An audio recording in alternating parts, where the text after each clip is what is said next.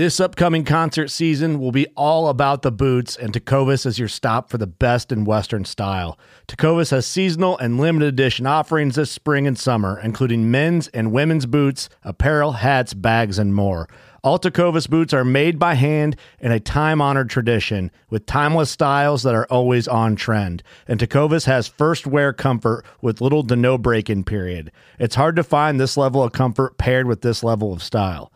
Stop by your local Tecovas store, have a complimentary drink or two, that's W C B style, and shop new styles. The smell of fresh leather and friendly staff are at your service. Many stores even have leather custom branding to make your boots truly personalized, and with regular live music and events, there's no in-store experience like it.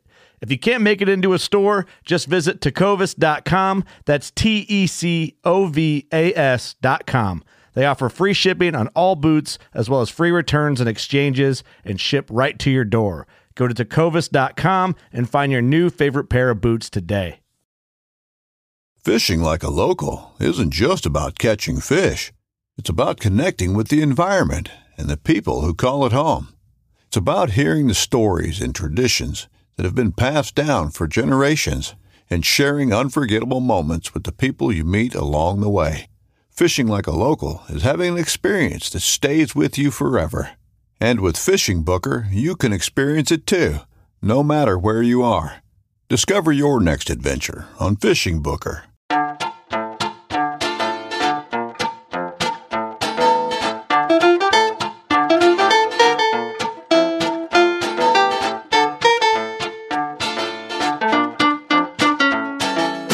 I'm April Vokey, and you are listening to Anchored, my chance to speak with some of the most influential people involved in the outdoors today. Join me as I travel to sit face-to-face with my guests in their own homes to learn more about their careers, opinions, history, relationships, and life both indoors and out. Hoagy Carmichael is a producer, director, author, and bamboo rod builder. Growing up as the son of one of America's most cherished songwriters, Hoagy is no stranger to the pressures of passing on legacies. In nineteen sixty-eight, he met bamboo rod builder Edmund Everett Garrison, where he would eventually chronicle the work of one of fly fishing's greats. You can find this video in the members section of anchored outdoors dot com. Sign up today and get your first month free. You can cancel at any time. This episode of Anchored is brought to you by Norvise. From their original nineteen seventies prototype to their new legacy stainless steel vise, Norvise has been committed to one thing: efficiency. The company's long-standing slogan, "Tie better flies faster," truly encompasses what the Norvise fly tying system does. The good folks at Norvise believe you deserve to tie your flies consistently and in less time because of the ease and benefits engineered into this outstanding tying system. For more information, visit norvise dot com, that's w w w dot nor dash vice dot com, and check them out on YouTube to see how you can maximize your tying time by relying on the functions and benefits of the tested and true Norvise.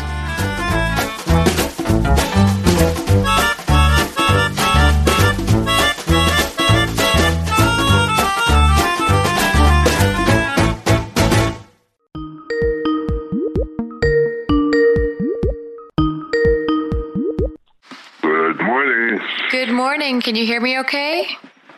I can hear you okay. Oh, good. Is it quiet, or I'm not that experienced with phone interviews? No, no. No, you're perfect. Yeah. Perfect. I was so embarrassed and horrified when I came to see you in New York and realized we got halfway through our episode and my mic wasn't plugged in. It was one, I think it was yeah, my yeah. top, in my top three least favorite moments of having this podcast mm. to date. Well, stuff happens. It does. It does. So it let me really just, I, I am rolling. So let me just set the, the stage for my listener. Yeah. I, and for you, you know, I don't do any of these interviews over the phone because I believe that if you're going to hear someone's story, you need to look them in the eye. But uh, mm-hmm. it's so hard for me to get to New York, and Sure, sure. Neither of us are getting any younger, and you've had these life changes, you know.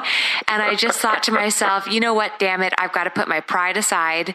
And and I, I really, I can still see your office in my head, and I can still yeah, smell yeah. Manhattan, and I can still see your face. So I feel like yeah. I'm still there. Well, that's nice of you to say that. Um, I'm actually in North Carolina right now, um, producing this musical using my father's music. And we have two shows today, in fact. So um, not until two o'clock my time is the first one. So this is perfect for me. You know, if you can understand me, um, I'm I'm ready. Yep, I've I've gotcha. So the biggest change is obviously you've had you've had a change in health. Uh, you sound a lot different than when I had spoken yeah, to you before, but but I still can hear right. you know your timbre and your voice, and I know that it's you. But right. Hoagy, what happened? Well, um, I I started to have a lisp uh, back in August. Went to the doctor when I came back from salmon fishing on the Cascapedia, and uh, they said, oh, and they went in and did a biopsy, and it was cancer of the um, tongue, down at the base of my tongue. So I went in for radiation, thirty-five of them, and chemo, and then they did a biopsy, and the cancer's gone. And then three or four weeks later, my stomach started, and I'm not going to go into details, but I was starting to bleed from my stomach. It's called upper G I bleed. And they went in there and did a biopsy, and damned if I didn't have a form of cancer in my stomach. Oh, my goodness. So uh, back in for radiation. And radiation, you don't feel it, you can't touch it, you can't see it. But man, oh man, it is no joke. And so I've basically felt semi-horrible since December. It's only in the last, I mean, I've been in the hospital emergency four times since, I, you know, this year. And seventeen packs of blood and, you know, all that kind of stuff. So, um, I mean, my wife has saved my backside. She's just been there every second for me, you know.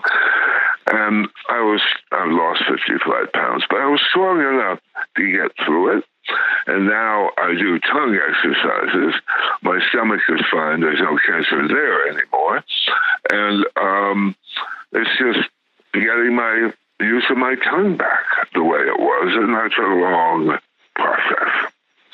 So that, in a nutshell, is what I've gone through. It's been hell, but uh, I'm alive and enjoying enjoying myself.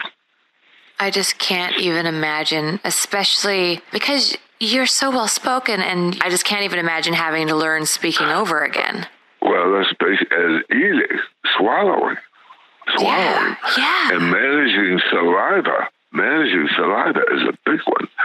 Your tongue is not just there to stick it out at people. It's there for three or four reasons that are crucial. And um, mine is uh, compromised on the left side. But it's improving. Uh, eight, ten weeks ago, you probably could not have understood me.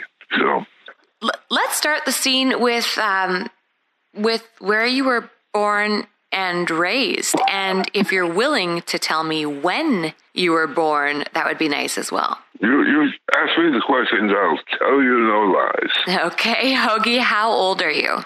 I am uh, eighty-one, born nineteen thirty-eight in Los Angeles. Into a show family, I assume?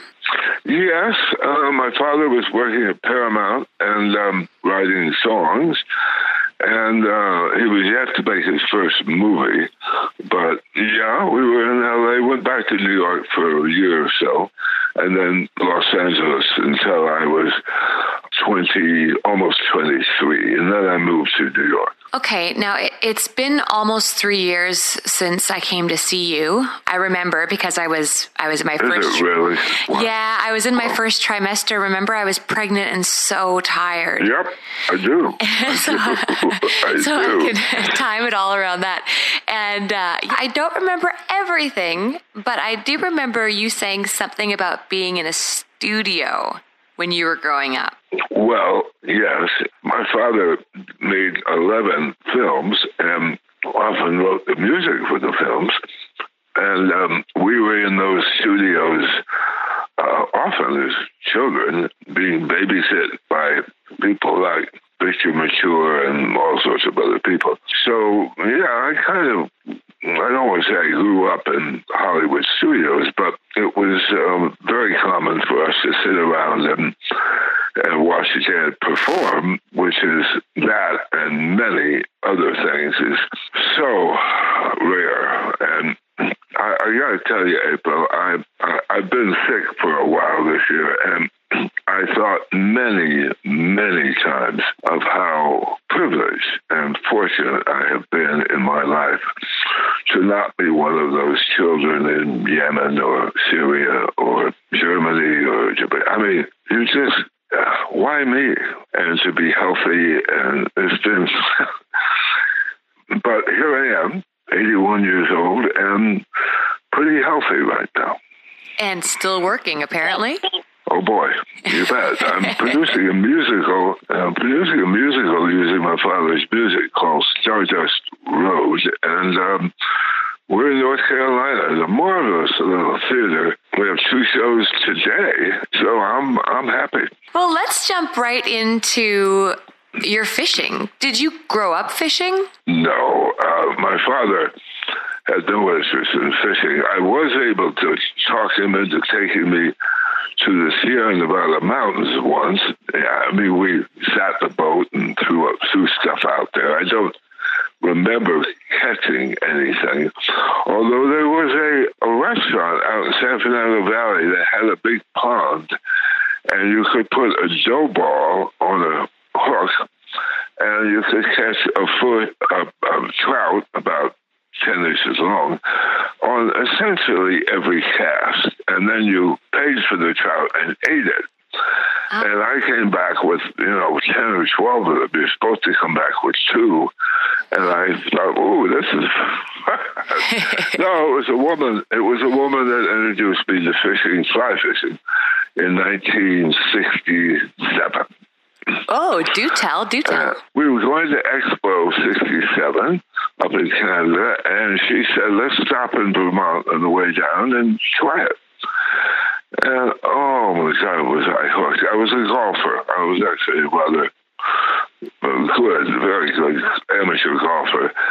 And um, there was so much to learn in fly fishing. I, I caught one fish on the bat and kill, but I realized I knew nothing about flies and hooks and rods and reels and entomology and, and nothing.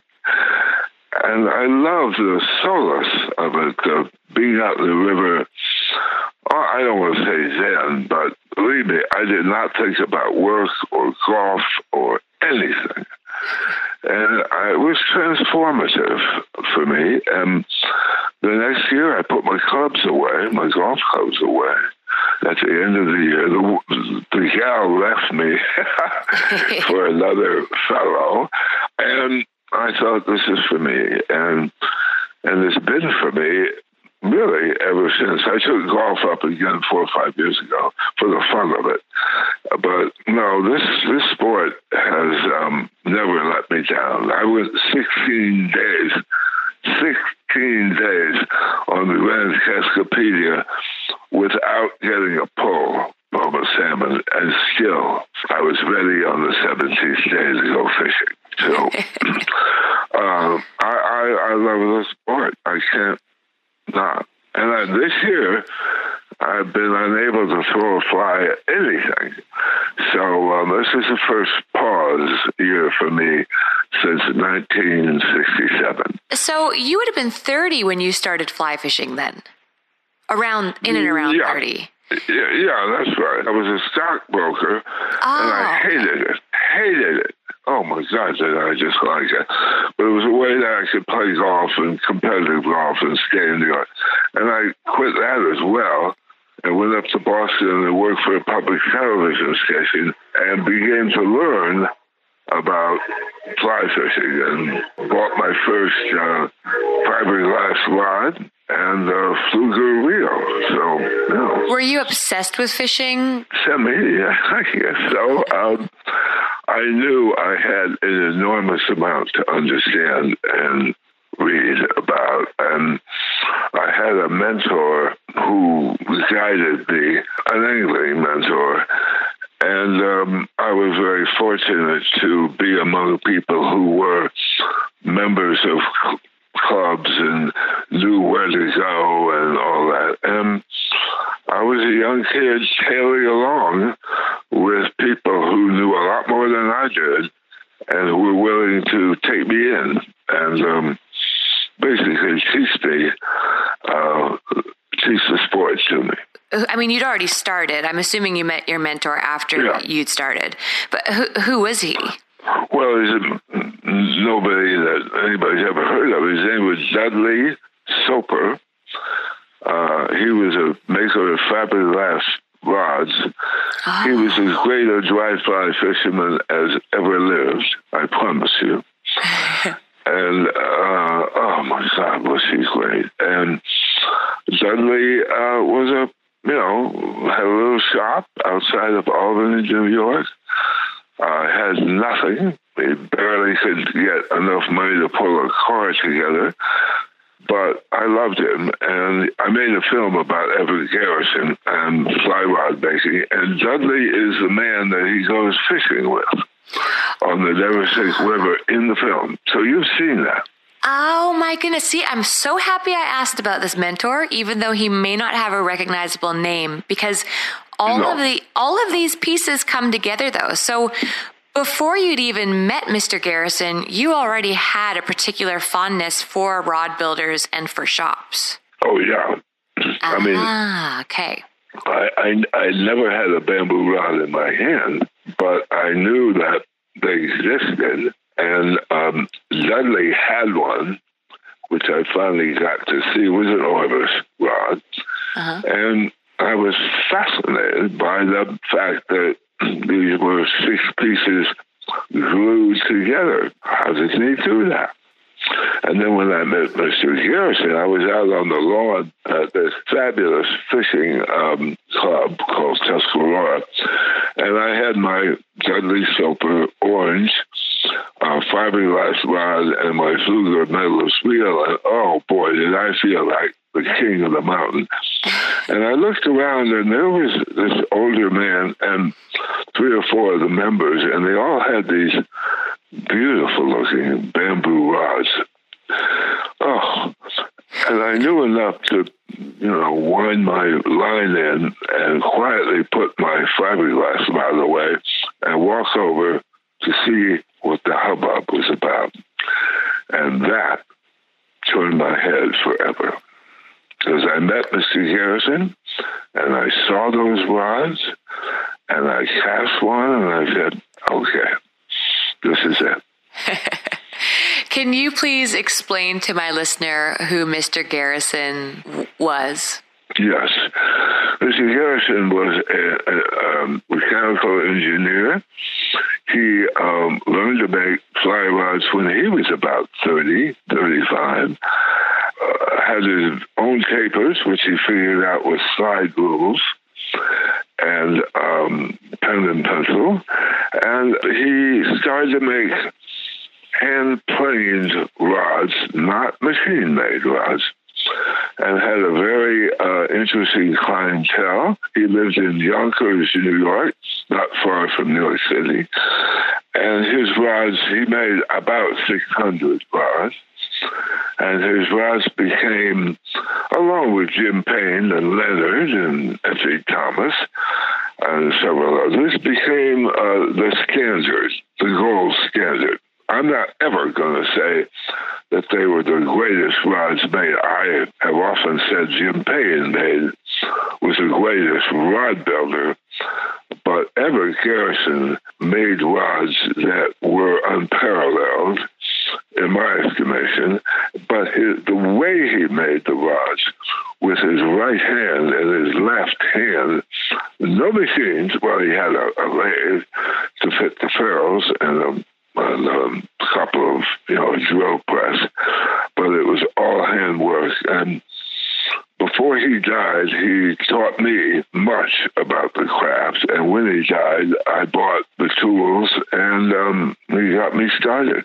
You're definitely understated, because it couldn't have been easy to get in with him. I just, I remember watching the video and thinking to myself, that man, it would take so long to get him to trust somebody to bring them in like that. He just looks so ornery and so shut well, down. Well, that's very, that's very perceptive of you, because uh, that's true. Um, Mister Garrison didn't need a protege, and Mister Garrison, he wasn't the kind of guy who would close his shop door, but um, you know, uh, he was a small maker compared to Payne, Leonard, et cetera.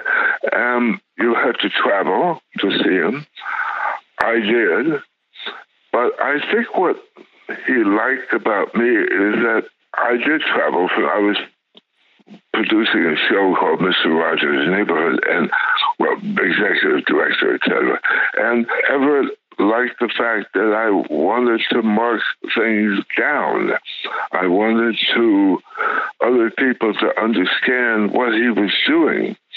It was not about me being another rod maker, um, taking the craft at that point.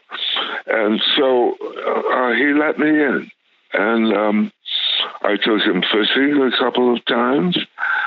And, you know, there comes a time in people's lives where they often open the door for somebody to come in and continue the work that, that one does. And maybe I showed up at the right time. I don't know. But, you know, he knew I loved him, and he knew I was interested in the craft, and, and that was enough, I think. Coming up, Hoagy and I continue our conversation. Again, a special thank you to Norvise for making this episode possible. The good folks at Norvise believe that you deserve to expect consistency and efficiency out of your tying system. When tying on the Norvise, you will quickly see the benefits of tying flies while physically spinning the vise. This is a remarkable feature that I strongly recommend watching on the Norvise YouTube channel. There are a lot of great rotary vices on the market, but only the Norvise spins the hook. It's for this reason that it's been said that Norvise is the most innovative fly tying system on the market. Never again do you have to wind slack thread onto your bobbin spool. The Norvise Auto Bobbin does the work for you. For more information, visit w w w dot norvise dot com. That's nor dash vice dot com. And check them out on YouTube to see how you can maximize your tying time by relying on the functions and benefits of the tested and true Norvise. Garrison's tapers were still really renowned. What was so special about them? Uh, that's really hard to explain, but uh, he, he understood. There was almost nothing empirical about Everett's tapers. They were all on paper. He figured out load factors, impact factors, stress on bamboo, uh, length versus line weight, all that. With Jim Payne, Leonard, all that. They didn't have that background, taking oh. nothing away from any of those people. Yeah. And Everett, when he got his formula for a rod length and the line weight on a piece of paper, he stuck with it. And there is a different feeling to one of Missus Garrison's rods than a Jim Payne rod, eight-footer, two-piece. They feel very different. Some like them, like Everett's tapers better, some don't. And that's fine, but his were um, mechanically, from a from an engineer's standpoint, his rods were very different in terms of how the tapers were put together. Jim Payne and Everett were very good friends, but how they went about it was very different. Can you explain to people listening just how, this is this is a loaded question, pardon the pun, but can you explain the const, the basic construction of a bamboo rod, how it's spliced and glued together to create a... a sure. Yeah, thank you. Sure. Sure. Well, it's a piece of bamboo that grows in China. It's split into six pieces. Let's say we're making a tip section. And then it has to be triangulated. And that's done with either a machine or by hand uh, in a groove. And you end up with an equilateral triangle, six of them, that are... Um, when you bunch them together, they become a hexagon, and a hexagon of six pieces of something, and they're glued together and tapered, uh, well, they're tapered first, sorry, and then um, glued together, and then the glue is taken off, and the six pieces are sanded, and then you put the guides on and the ferrules on and the top guide. And, I mean, in a very quick minute and a half, that's what it, that's what it is. It's a long piece, tapered, that is six pieces that are nested together and glued, and hopefully will never come apart. So did he only do... Does six... that help?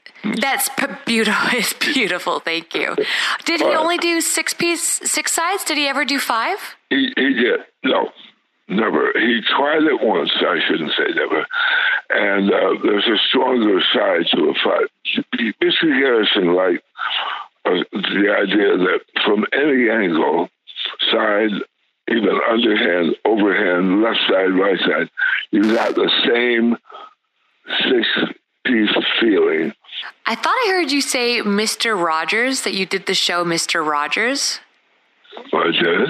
Is that, mm-hmm. am I thinking the children's show Mister Rogers? Yeah. Yeah, like it. It's a beautiful that's day it. In the neighborhood, a beautiful day in the neighborhood. A beautiful day for a neighbor. Won't you be mine? Won't you be mine? Won't I'm... you be my neighbor?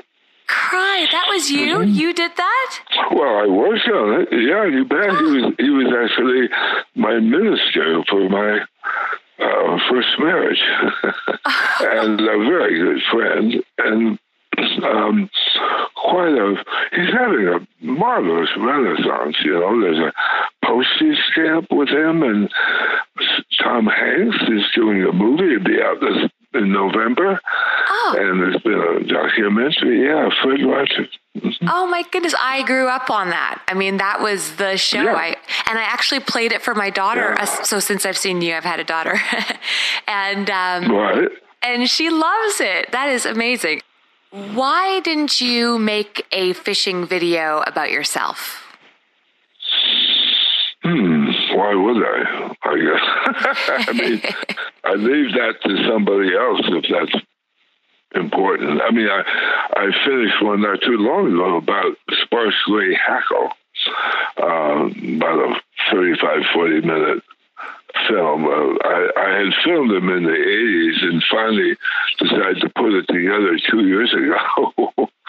and, um, No, I mean, I'm more interested, I think, in other people, um, endeavor, other people's endeavors, maybe than, uh, you know, I move my, I, I don't, I can't answer that question, I guess. Yeah, I was um, just always surprised it, that you didn't end up in front of the camera, because you could have. Well, maybe I will. Um, okay, I'd just like to pick your brain a little bit more about that video because it really was a very special video for me. I felt like I was being invited into a very private time in history that's just, um, it actually saddens me that that things get lost and forgotten so fast. I'd like to make that video be curriculum for people getting into fly fishing. I think that everyone should watch Whoa. it. That's exactly why I made it. You hit it. Because I knew he was getting on. He was in his late seventies, and I wanted to, as I said earlier, mark it down. I wanted to, for people, I wanted this techno, this uh, man's work not to be lost.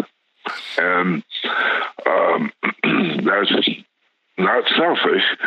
That is just um, me, I think, if I may say so, recognizing that if I let this go much longer, nobody would ever see it or learn from it. So that's why I did it. Period. Well, it sounds really similar with your purchase of the shop as well. I mean, he was going to hand that, sh- I'm, I'm assuming that shop would have been handed down to you. Is that a, f- a safe assumption? Oh, uh, yes. But yes. You chose to purchase yeah. it? Yeah, well, I, you know, it's about all the money I had, actually. But yes, for about six thousand dollars, I, I bought everything and uh, moved it. Well, I made, made some lots in that basement, but then moved it, yeah. And where, where and, is and, it now? And, and you must understand, you must understand that for me, I, I didn't know what I needed to know when Mister Garrison died, but I left everything exactly where it was when he died. And I began to see the causal relationship between that piece of metal there and that piece of wood there, if you understand me, and that the two were, that one marries with that one, and I understand now how, you know, all that. Um, well, it's at the, the, the shop, I gave it to the Catskill Museum, Catskill Fly Fishing Center, and it's the sort of centerpiece of their rod making um, area. Uh, and that's where it belongs. Garrison was a Catskill rod maker, essentially. And um, people have learned a lot and seem to enjoy the experience of just standing in front of the bench, let alone touching anything. So, uh, you know, with the book and the film and everything, I gave everything uh, to them. There's education standing lying right there if one wants to take advantage of it. You went on to write an, more books after that. I'm not sure how many, though. How many books have you written about fly fishing? Five.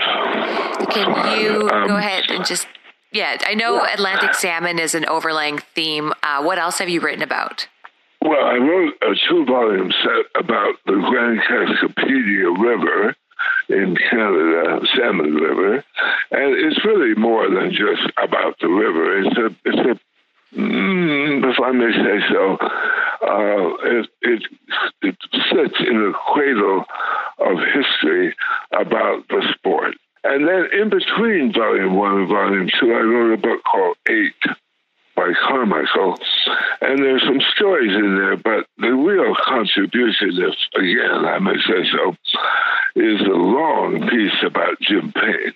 I had thought for years, why is nobody doing this? I mean, this man was um, in a, almost in a class by himself.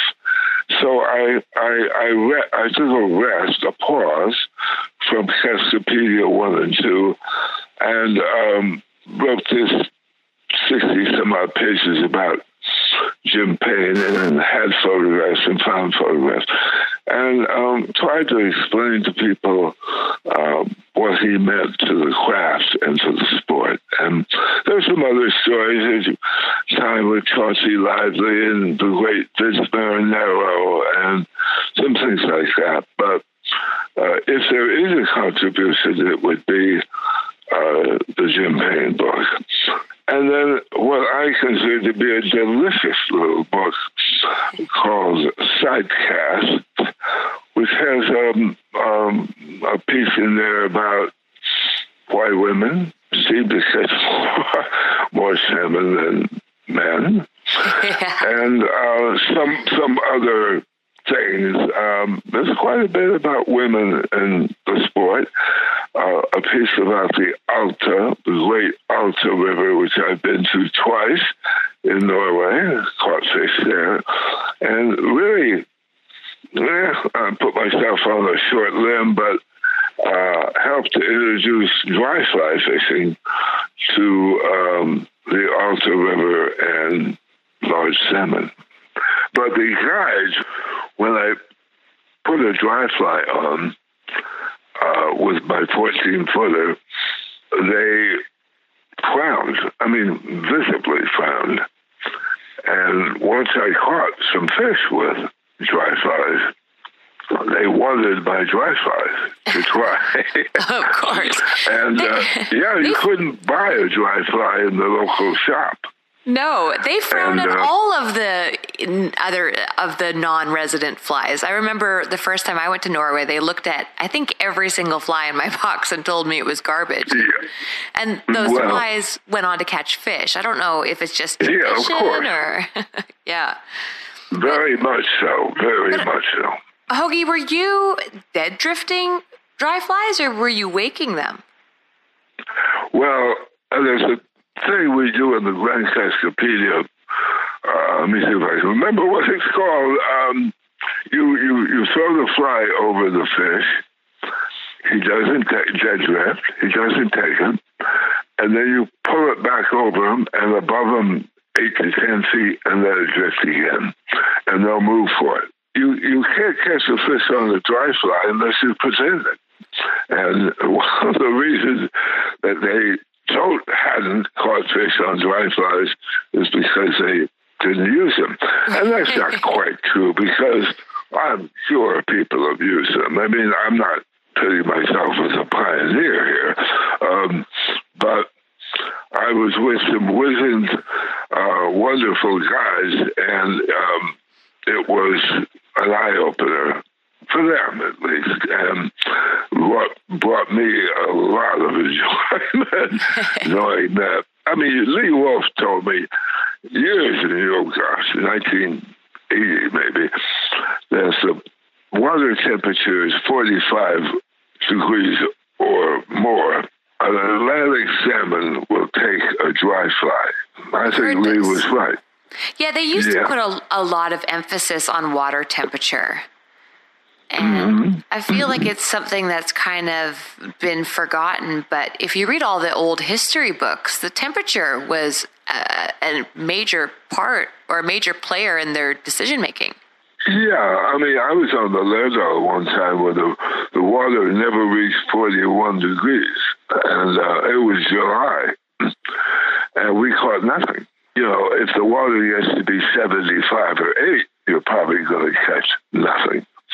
Uh, it's that fifty-five degree zone that you want, and um, you know, give or take, and um, you know, the fish, the fish, nobody knows why a, a salmon takes a fly anyway. And don't you start to tell me because no, you don't know, I don't know, I know, I know.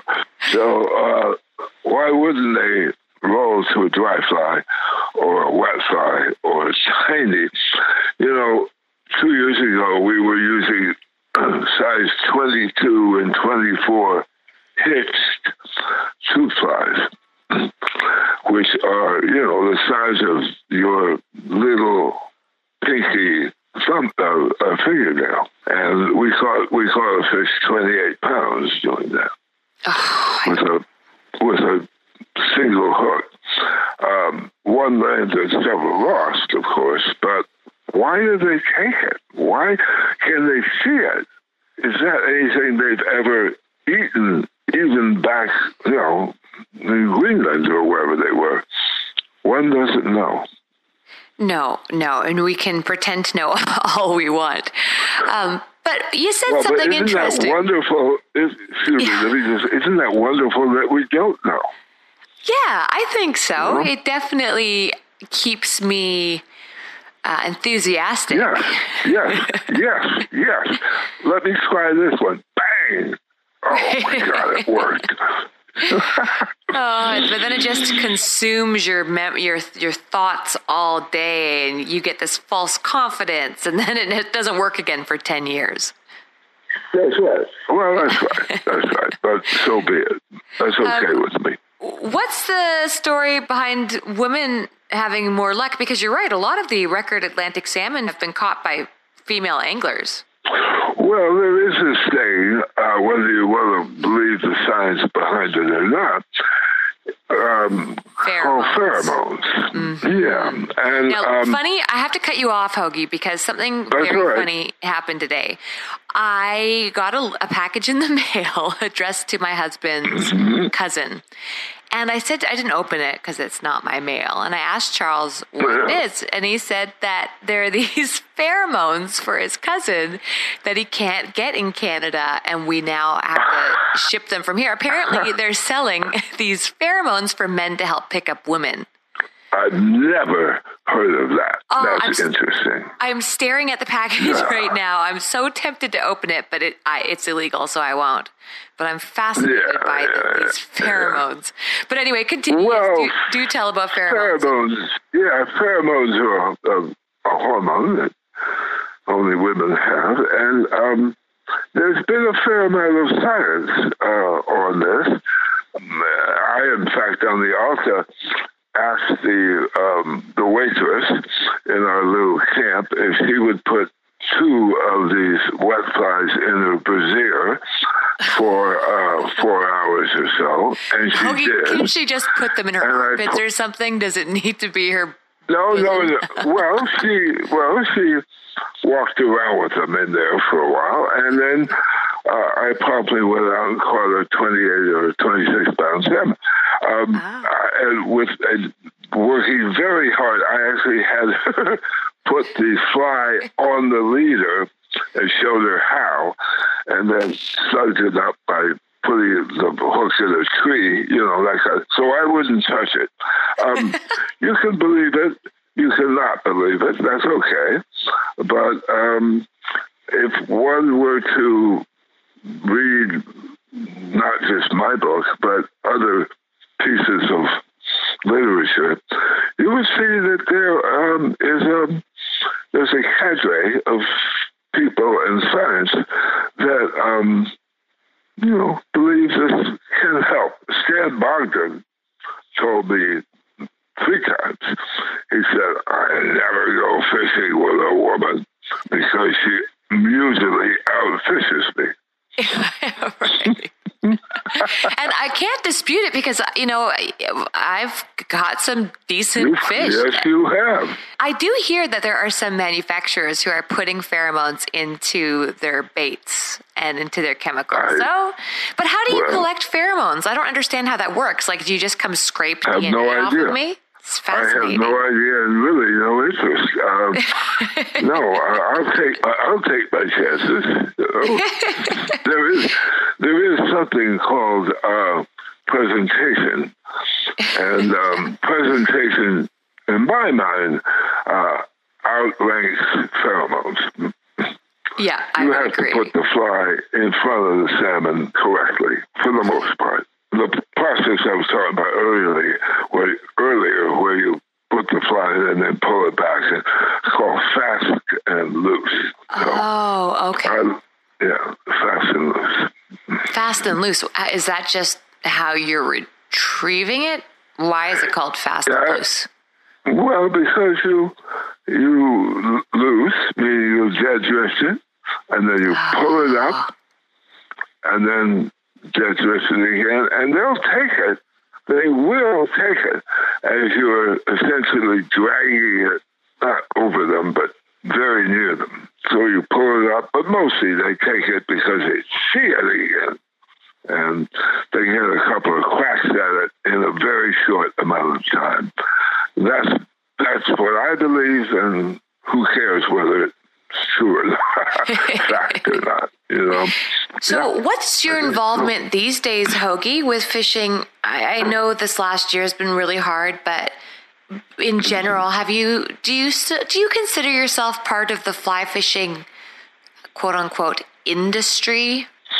Mm, not now. Um, I mean, quite how to say this, but uh, I've worked pretty hard To, through my books and through countless uh, demonstrations uh, of rod belly. I've probably done one hundred fifty of them or something like that, showing the, the film and showing people. And anyway, uh, as somebody who was always interested in passing on information, um, I don't know why, um, but a lot of rod makers, you probably know this, I'm not going to mention names, but if you knocked on their door, they would they would not let you in. They were afraid to pass information along. I guess that's the, the word for it. And I've never seen any reasons for that. So, um, you know, I, I'm among that group of people who um, were interested in the future generations knowing as much as they could about the sport. This sport doesn't belong to me. It belongs to all of us. And thank God we have this sport, because it was, to me, to my way of thinking, there's essentially nothing like it. I mean, my golfing career was, I got down to the point where I could play. Uh, well, I was a member of a place called Shinnecock out in North Island where they had the Open two years ago. And I was a one handicap club champion and all that.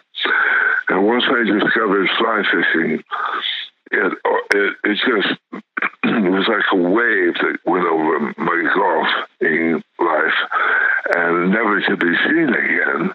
And I had this this um, new arena of experiences, uh, books, people to meet, and to understand things. And people help me understand the why not be a part of the group that helps younger generations. And I think some of us have accomplished that. Does it sadden you to know that there are so many young people coming into fly fishing today who just have no idea about the history, and it's not even their fault in a lot of ways? They, they maybe they don't read as much. It's just being lost. It's like this big barrier that that's you that's have really... you have hit the yes you've yeah. hit the nail right on the head, because uh, people want information in nine seconds. They they have access to their phones and computers, but they don't have the seem to have the time to read books the way we did. And uh, you know, the collection of books that come onto the market today are worth about a third of what these books were worth twenty-five, thirty-five years ago. There's a small group of people interested in collecting or and reading. And I, I think that is a shame, but, you know, it's, it's the way of the world. Um, I'm, uh, I'm, your, your, your word is, is good, saddened by that. But, you know, what can I do? What can we do? Hoagy, if you could be remembered for anything in this sport, what would it be?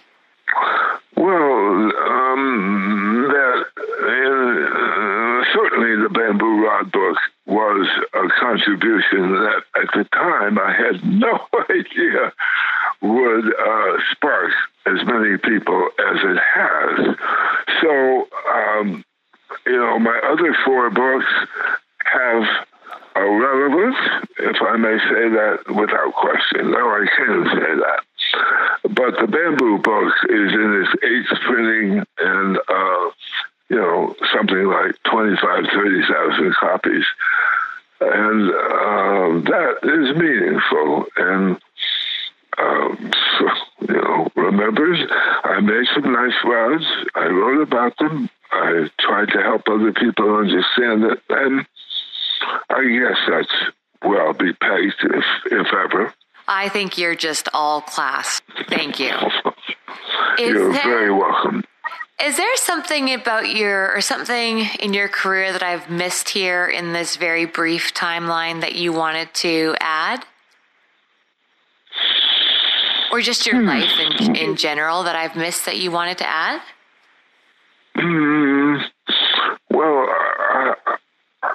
I have been very lucky, I can say this, in meeting some of the, quote, giants of the sport, and they have let me in.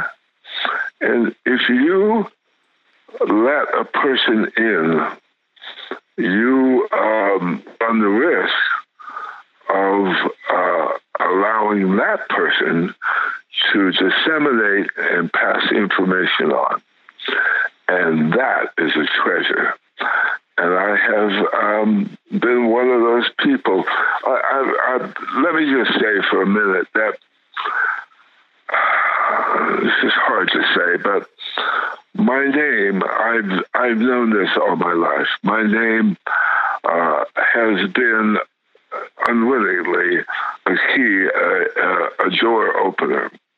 I don't like that, especially, but I have taken advantage of that fact and allowed uh, those people who who would pass over other folks and wanted me to go fishing with them or go on this trip or work with them or whatever. And I've, al- I've allowed that to uh, be a way for me to understand some things that other people may not have had the opportunity to understand. And uh, that's been given to me by my father, but um, if I may say so, I've at times tried to take advantage of that. and it's, and um, there we are. Look, if anything, Hoagy, you're keeping the name alive in, like I said, just the classiest way. So thank you so much for taking the time to share all that with me. Well, I've enjoyed this, April, and um, not very often do you get to uh, pat oneself on the back, but it sounds like I have. So there, there we go. Keep it up. Keep it up. Long after I'm gone, there'll be people like you who uh, also want to pass this sport on to other people, and bravo, bravo. And that concludes this episode of Anchored. Thank you for listening.